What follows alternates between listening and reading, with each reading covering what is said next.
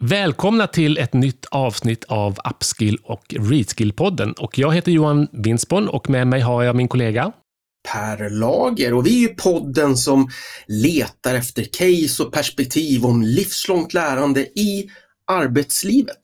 Och idag så har ju vi Skellefteå kommun som gäster. Och Johan, varför är vi, varför är vi nyfikna på Skellefteå kommun? I Sverige så är vi, vi har ju blivit duktiga på att ställa om och ta hand om människor och deras kompetens i takt med att man gör stora neddragningar. Men hur gör man egentligen när en hel kommun behöver växla upp kompetensen på alla områden i en kraftig expansion? Och Det som är så spännande med Skellefteå är att där jobbar man stenhårt med en eh, hållbar och eh, omfattande samhällsomvandling. Och det som kanske ska ta 40 år i normalfallet ska man göra på en fjärdedel av den tiden eller kanske ännu snabbare. Det som är spännande med Skellefteå det är ju att där finns goda förutsättningar att upskilla och reskilla ett helt samhälle. Men det här är också någonting som är första gången man verkligen gör i Sverige. Och Det ställer ju stora krav på kompetensutveckling, både av ett helt samhälle, men också såklart på medarbetarna i kommunen. Så i det här poddavsnittet kommer vi prata med Skellefteå kommun och undersöka hur man hanterar de här utmaningarna. Vilka strategier använder man för att attrahera, behålla och utveckla kvalificerad arbetskraft? Så häng med!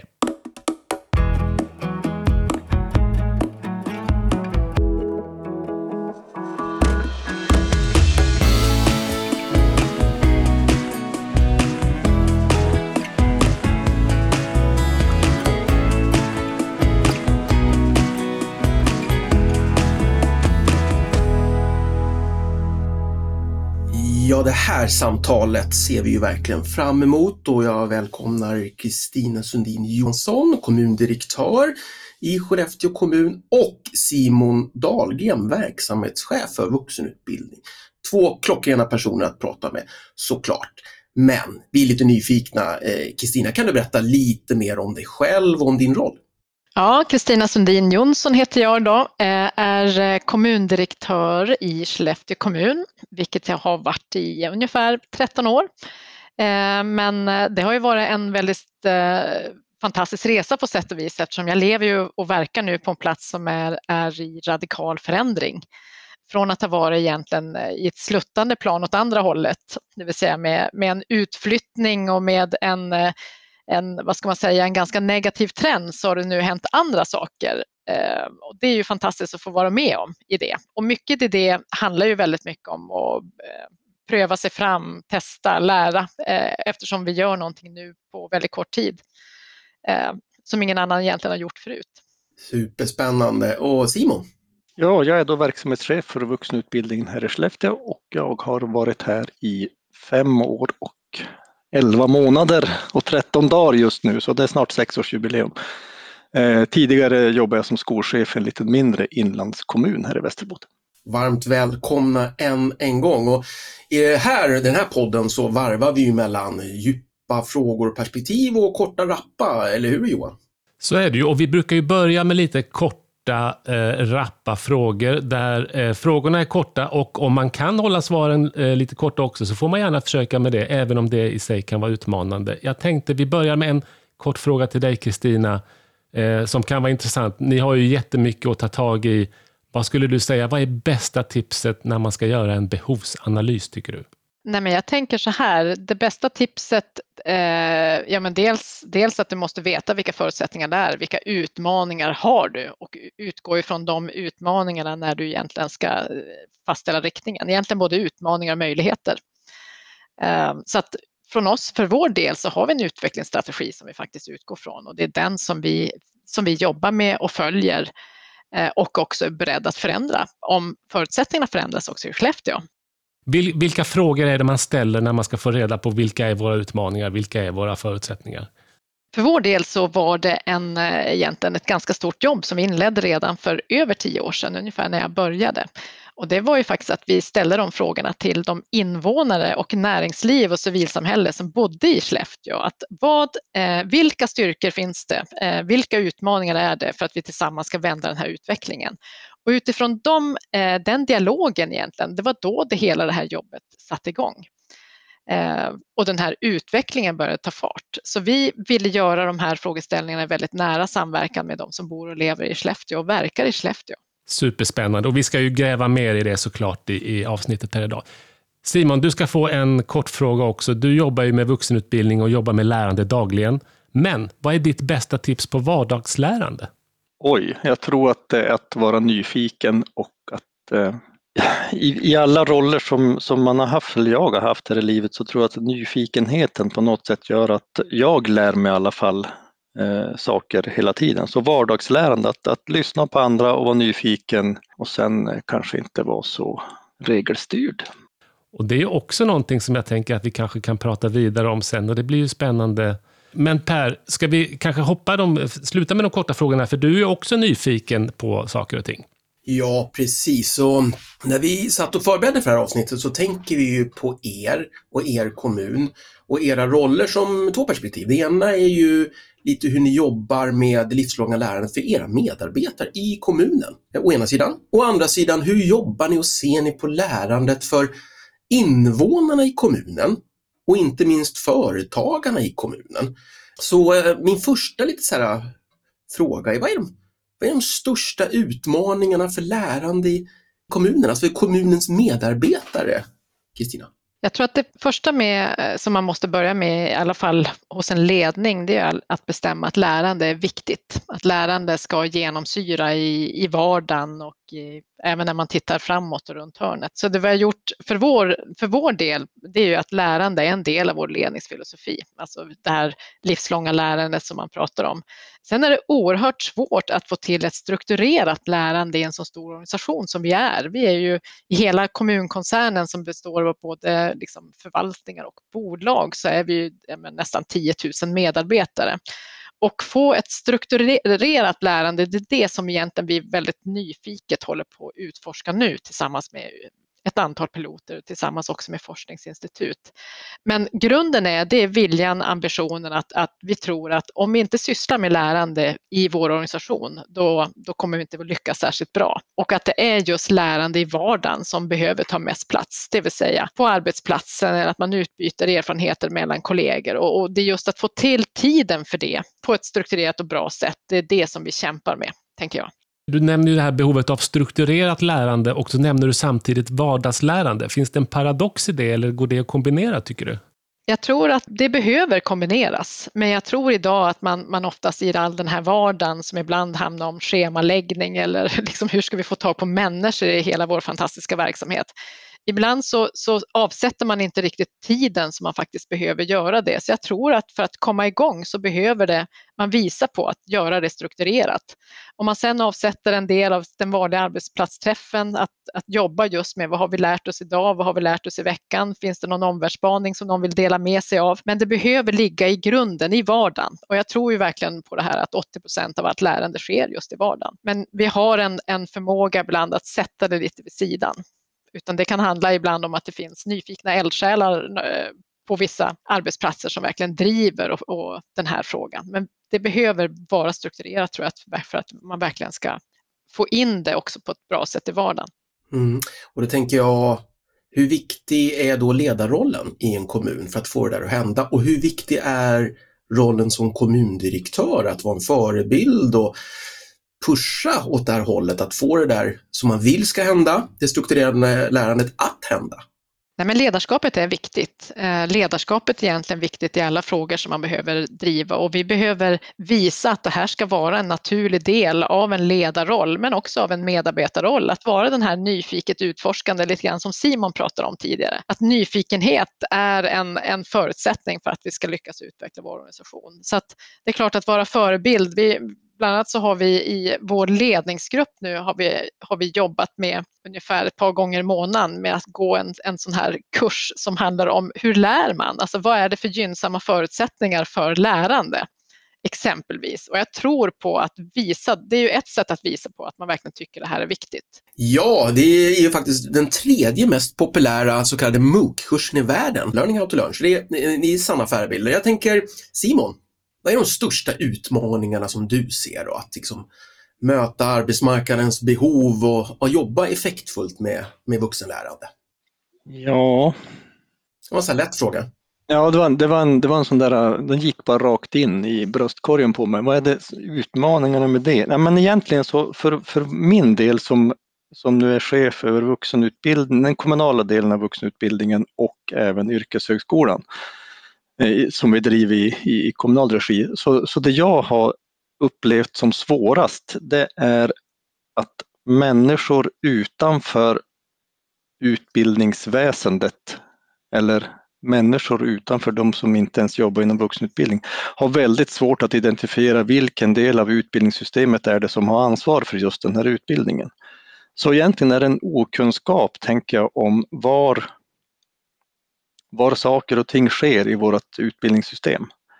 Eh, och, och det gör att det är svårt att lotsa företagare rätt, att lotsa elever, studerande, studenter rätt. För man har egentligen ingen aning. Och den, den lilla grejen borde ju gå att lära sig tänka, men det är komplext. Det är ett jättekomplext utbildningssystem vi har. Vi har ett utbildningssystem, inte flera, och de sitter ihop på väldigt många olika sätt. Men, men den, den ser jag som den största utmaningen ur mitt perspektiv. Sen om du skulle fråga en av mina rektorer så skulle de säga något helt annat. Men nu har vi ju en kommundirektör som viftar med fingret här. Eh, Kristina?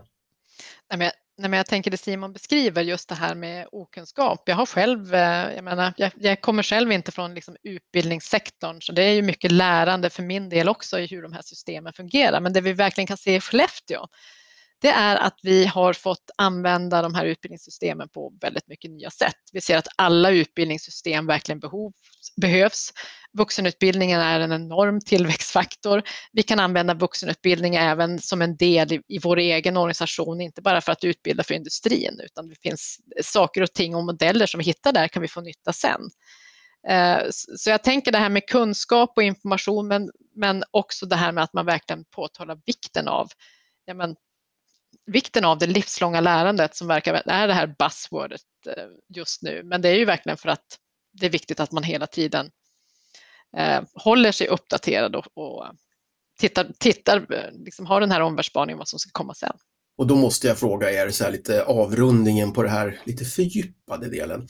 Det är, vad är det då för form av utbildning i vårt eh, reguljära eller icke-reguljära informella utbildningssystem som verkligen har mest effekt? Är det yrkeshögskola eller är det eh, teamet som jobbar eh, med ett eget studiebesök eh, eller är det högskola, korta kurser? På, vad är det? Simon?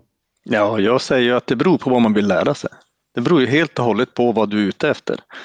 Är du ute efter att du ska operera någon i ögat så kanske inte en studiecirkel är det bästa utan då kanske du måste gå en formell utbildning upp på universitet. Så det, det, där är en omöjlig fråga att svara på egentligen, utan allt lärande behövs på olika nivåer, i olika situationer, i olika kontext. Mm.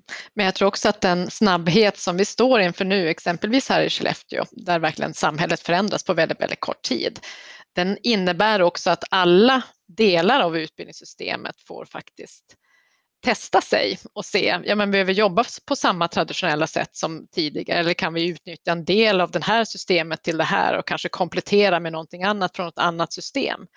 Men sen tror jag mycket av, av också det här med delat lärande, alltså det här att man, när man lär sig saker gemensamt, oavsett om det är vardagen eller om man åker iväg några stycken, att det ger en mycket, mycket större effekt än om man, om man lär sig själv. Och ser ni någon trend här? Eh, eh, bra svar där Simon, klart att vi behöver hela portföljen, men Ser ni någon del i lärandet, metoder, format som, som ni ser att ni har blivit positivt överraskade? Det här är ju det här är en del av, av, av utbildning och lärande som vi ser är, kommer bli ännu viktigare imorgon och som vi ska använda oss med. Då. Ja, jag kan hoppa in där och säga så här att eh, det vi märker efterfrågan på inom vuxenutbildningen, även till viss del inom yrkeshögskolan, det är eh, kortare utbildningar. Kortare modulära utbildningar eh, där teori och praktik går hand i hand på något sätt. Det, det är någonting som vi ser ett otroligt stort, en stor ökning av. Och där, där blir det ju ofta så att man Ja, vi, vi, vi kolliderar då med den gängse normen av hur en utbildning ska se ut till, till ett visst, eh, inom ett visst område. Eh, och här, här tänker jag att vi i skolan har ett stort ansvar att om marknaden eller om samhället efterfrågar en viss sak, då ska inte vi leverera något annat, utan vi måste på något sätt anpassa vårt utbud till det som samhället efterfrågar just nu och vara beredd på att det kommer att ändras. För det gör det hela, hela tiden. Det har vi sett många gånger under de senaste tre åren. Tror ni att det här behovet av korta, flexibla, metodnära utbildningar är just ett resultat av att vi behöver ställa om så väldigt mycket på så många olika ställen samtidigt? Är, är behovet av korta, snabba utbildningar en konsekvens av det? Jag tror att det kan vara en konsekvens av det, men sen är väl egentligen det här med det generella, att omvärlden, det går så fort nu, förändringarna kommer så snabbt, att man behöver hela tiden omvärldsbana och se vad är det som kommer runt hörnet och hur kan vi vara konkurrenskraftiga i vår verksamhet för att kunna möta den förändringen. Det handlar ju oavsett om det är i det privata näringslivet eller om det är offentlig sektor eller kanske ens civilsamhället, utan man behöver vara väldigt nära i omvärlden och faktiskt ta del av ja, men alla förändringar som pågår. Hur kommer det påverka oss och vad behöver jag rusta mig för att vara konkurrenskraftig framåt? Vad bra, tack så mycket. Men eh, jag tror eh, Johan eh, att nu har vi varit inne på hur ni jobbar och lite framgångsexempel. Men nu vill vi ju försöka zooma in ännu mer på det, eller Johan? Ja, men en, en viktig del av den här podden är ju faktiskt att hitta de här guldkornen och de fina exemplen på hur har man faktiskt lyckats lösa en spännande utmaning kring upskill och reskill. Och vi har ju bett er tänka lite kring detta och jag skulle vilja fråga, vem av er vill börja? Har ni något bra exempel på när ni har gjort någon riktigt lyckad upskill och reskill-satsning? Vad, vad var utmaningen och hur såg lösningen ut då? Vad blev effekterna? Vi har några exempel båda två, tänker både jag och Kristina, men, men jag kan börja då om, om vi tar ett, ett, ett case ur, ur just vuxenutbildningen och yrke, yrkesvux och, och Northvolts etablering är ju, ett, är ju en straffspark att, att lägga upp nu att uh, prata om. Uh, finns, men det finns många andra också, men jag, jag, jag börjar med, med Northvolt. Alltså det viktigaste då man ska göra en utbildning ur, ur mitt perspektiv, i, i mitt i steget som vi är nu. Vi, har inte, vi är inte i mål, vi, vi vet inte om vi gör allting rätt, men vi gör i alla fall någonting.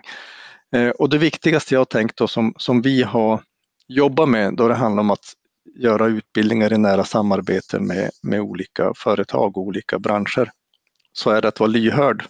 Att på något sätt lyssna in, men vad är det de egentligen säger?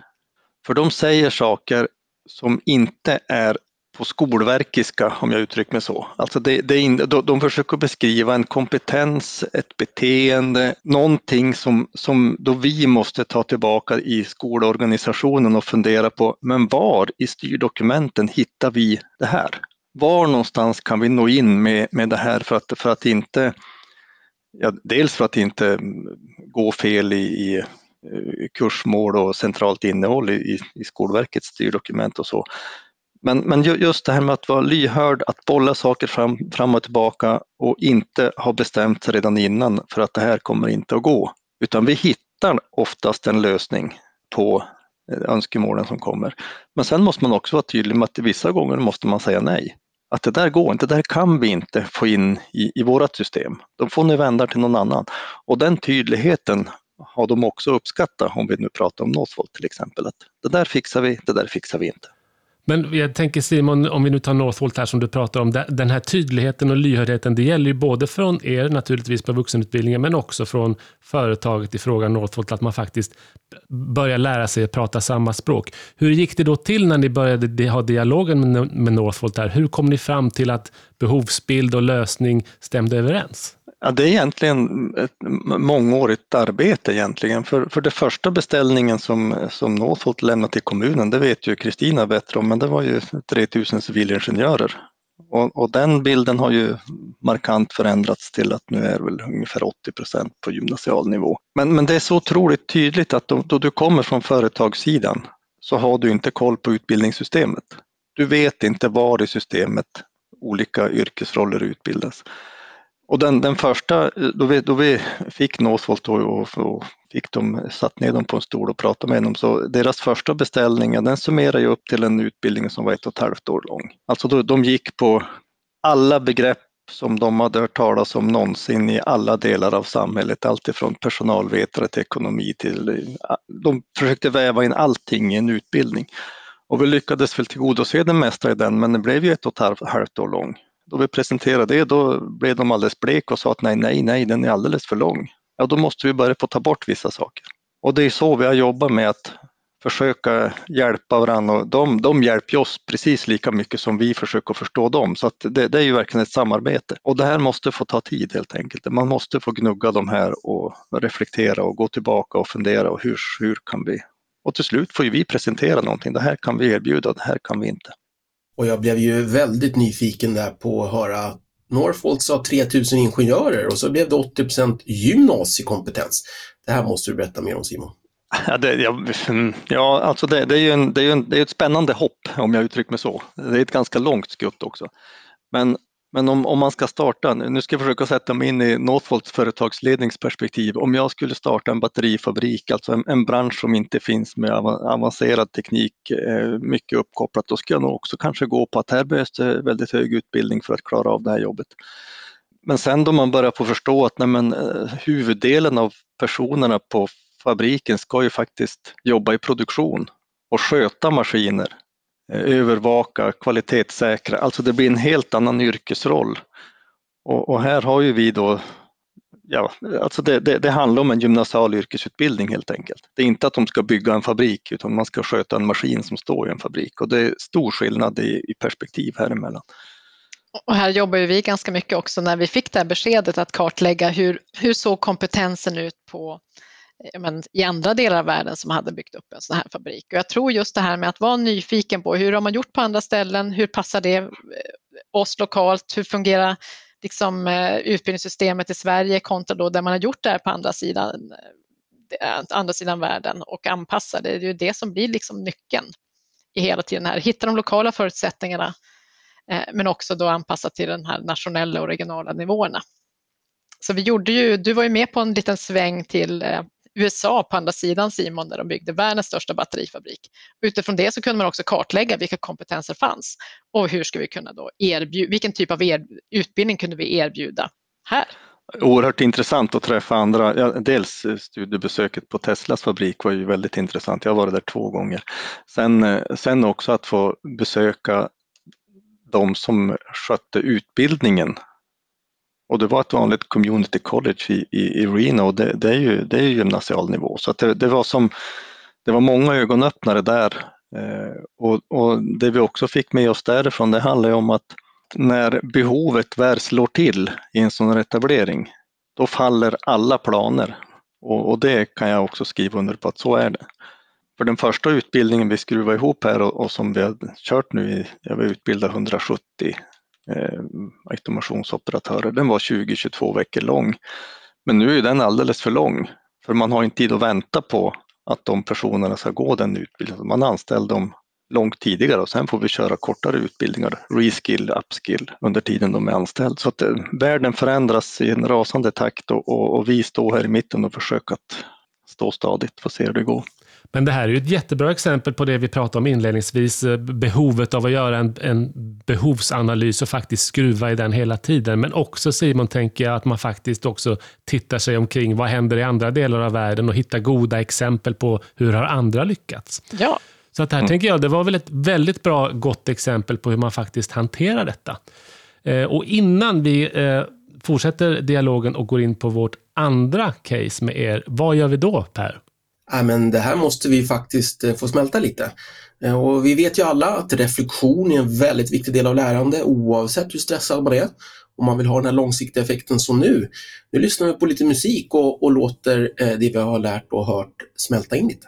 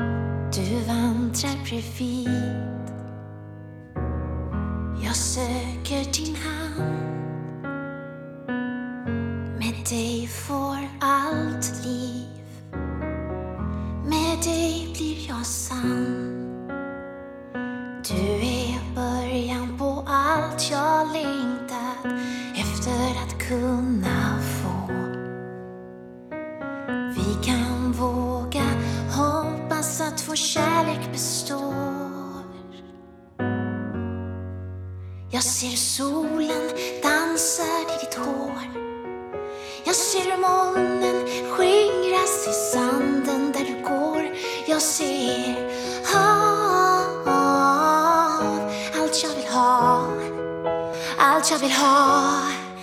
Jag ser hav,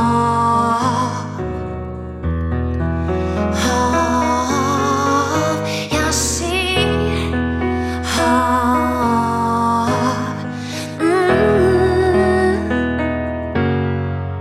Jag ser hur solen dansar i ditt hår. Jag ser hur molnen skingras i sand.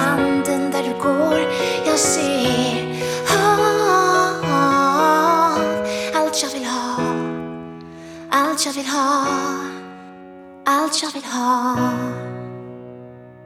Så, det där var lite musik av Ann Winsborn. Och med det sagt Per, så ska vi väl köra igång och lyssna på Skellefteå kommuns andra case. Ja, om vi kan dela upp det så. Vi har varit inne och pratat case nästan hela tiden, vilket har varit fantastiskt spännande.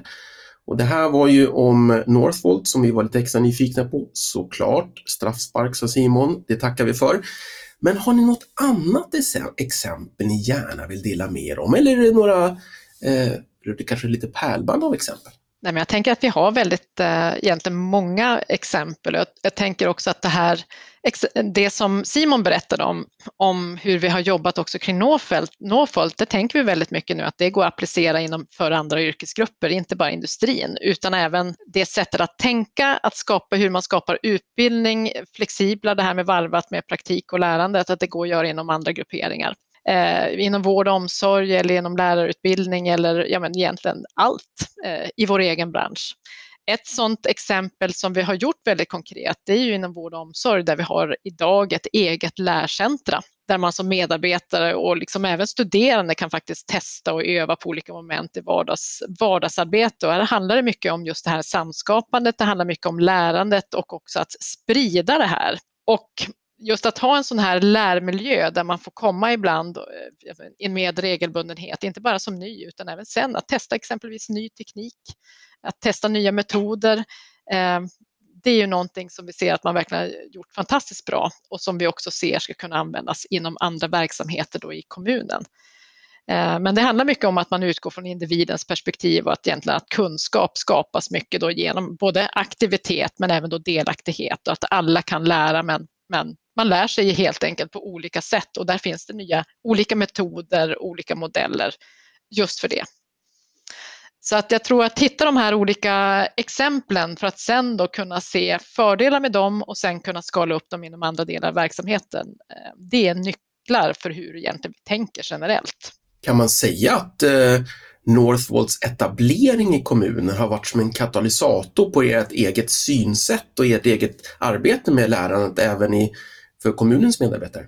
Det ska jag nog säga, eller jag skulle kunna säga idag att nu pratar vi inte så mycket eh, egentligen om den här, jo vi pratar mycket om industri naturligtvis, men nu pratar vi mer om, om samhällsomvandling som sker i Skellefteå mer generellt. Och en samhällsomvandling som sker generellt, den berör ju allt och allting. Den berör ju civilsamhället, den berör näringslivet, den berör hela vår verksamhet och då handlar det om allas förmåga att kunna ställa om på väldigt många, på väldigt, väldigt snabbt och väldigt många nya sätt. Det handlar om, om restauranger som behöver nu ha menyer på engelska eller det handlar om vår förmåga att ta emot människor på, från andra länder och hur vi sätter in dem i jobb snabbt. Eh, så att eh, jag skulle nog säga att, att den injektion som blev av den här nya industrin, den har lett till ett tankesätt att vi behöver förändra oss ganska snabbt och att vi behöver jobba väldigt otraditionellt som vi annars gör i den här demokratibranschen. Simon? Ja, det, det finns ingen plan som överlever kontakten med en verklighet, åtminstone inte i Skellefteå just nu, utan, utan det, vi, vi får skruva i, eller nu pratar jag vuxenutbildning, Kristina har säkert en, en klockren plan, men, men, men min, för min egen del i vår verksamhet så, så är det jättesvårt att, att uh, förutse alla, alla behov som uppstår och alla utmaningar vi ställs inför. Och ett, ett litet en, enkelt exempel på det är ju våran egen eller kommunens egen personal som inser att oj, jag måste fila upp min engelska. Så därför har vi, har vi just startat någon form av eh, engelska kurser för Skellefteå kommuns anställda. Nu var det inom kultur och fritid vi började där.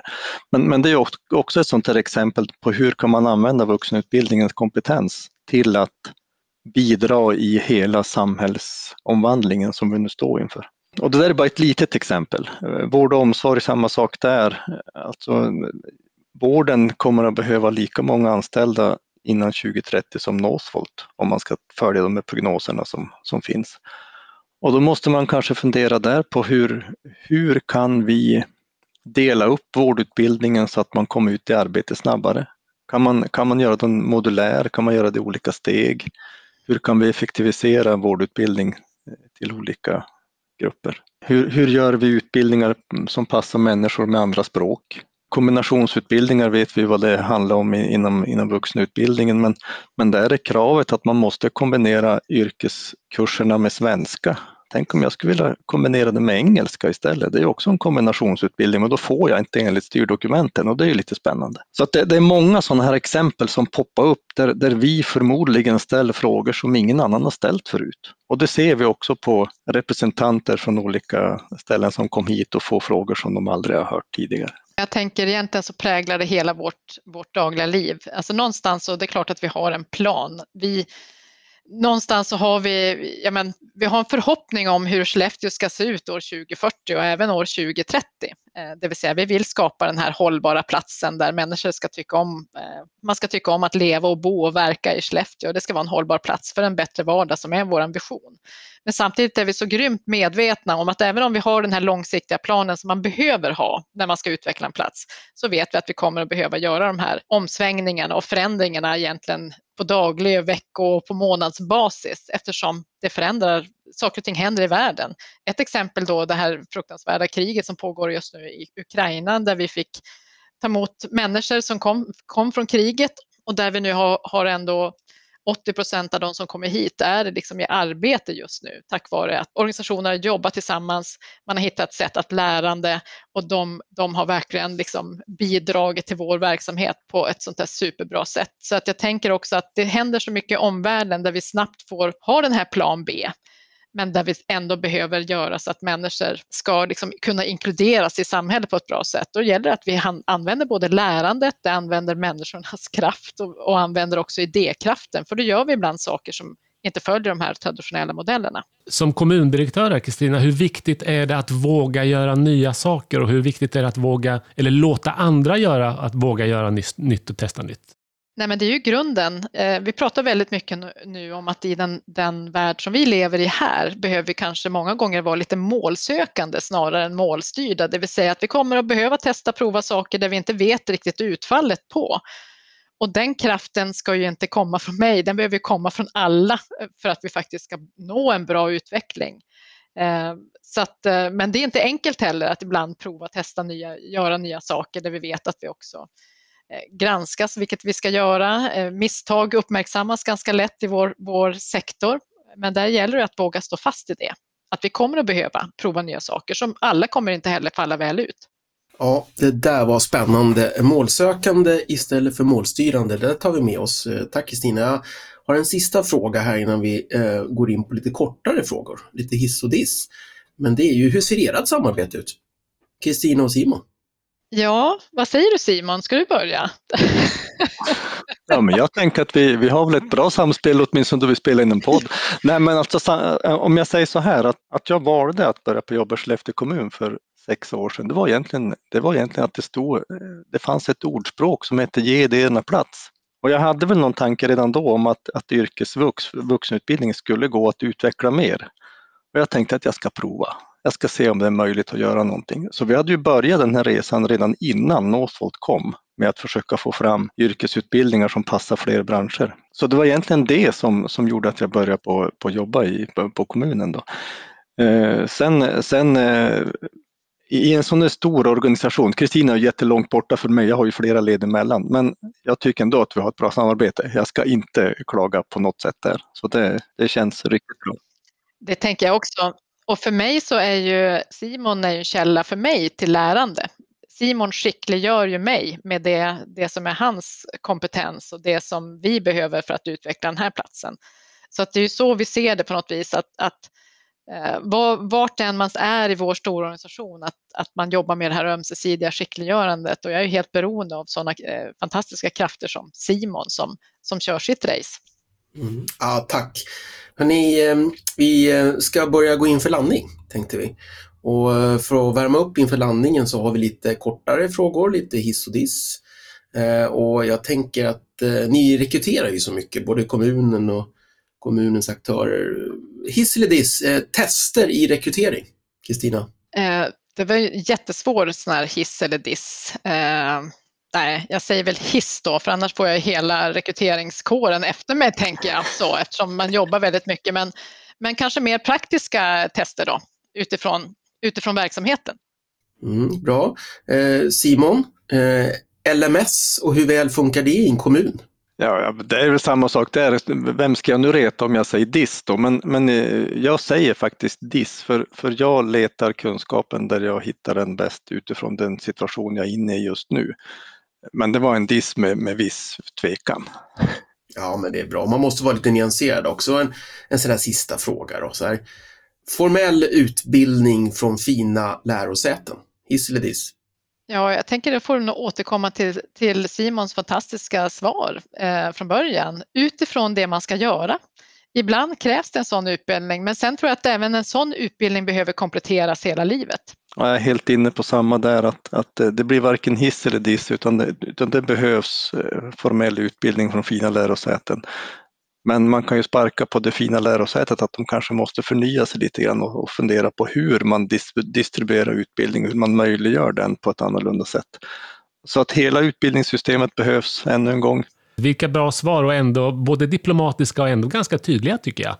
Tack för ett jättespännande samtal med er om era utmaningar och hur ni ser på lärande. Och innan vi säger tack och hej skulle jag tänka, tänka inte bara att vi, vi försöker blicka fram lite grann om det är möjligt när det händer så mycket på en gång.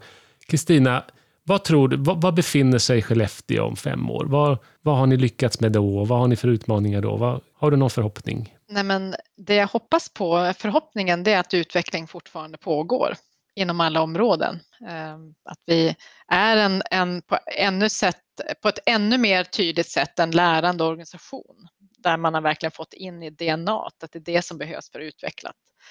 Ehm, vi kommer ju aldrig att stanna av i Skellefteå så att vi kommer ju aldrig vara riktigt nöjda vart vi än är. Ehm, så att det är väl min förhoppning att man fortfarande känner den här inspirationen, den här kraften när man faktiskt verkligen kommer hit och ser att ja, men här händer det, här är vi redo att prova och testa nya saker. Och här sker det utveckling som också får betydelse på både nationell nivå och även internationell nivå. Jättebra, tack. Och Simon, hur, hur tänker du om framtiden för vuxenutbildningen i Skellefteå? Mm. Jag kan väl säga att det känns som att eh, kristallkulan är lite grumlig. Men eh, jag har ett uttryck som jag brukar använda tillsammans med, med mina rektorer framförallt tidigare. Det är to see the not yet seen. Att se det man ännu inte har sett. Eh, och, och, det finns ju ingenting som är så tillfredsställande då man ser en, en gnista tändas i ögonen på någon då de får syn på någonting som de inte har sett tidigare. Och det, det, är väl det jag ser framför mig i, inom vuxenutbildningen, yrkeshögskolan i Skellefteå också, att vi kommer att se många gnistor som tänds under de kommande fem åren. För vi har inte sett, vi ser inte allt än, utan vi kommer att se en massa olika saker som, som händer och vi kommer att, en del kan vi förutse, men vi kommer att måste agera på en del av de, de sakerna som vi ännu inte har sett. Stort tack för ett sånt eh, härligt samtal. Ni ödmjuka, framåtlutade på samma gång. Eh, det tycker jag är en, en bra grundinställning. Och eh, vem vet, jag tänker så här om man ska sammanfatta det här samtalet att alla kommuner, regioner kanske behöver ett Northvolt som får vara lite blåslampa på ett positivt sätt. Så stort tack för ett väldigt fint samtal och många praktiska tips och case. Tusen tack. Tusen tack för att vi fick vara med. Stort lycka till med allt jobb i framtiden önskar vi från Upskill Reskill-podden.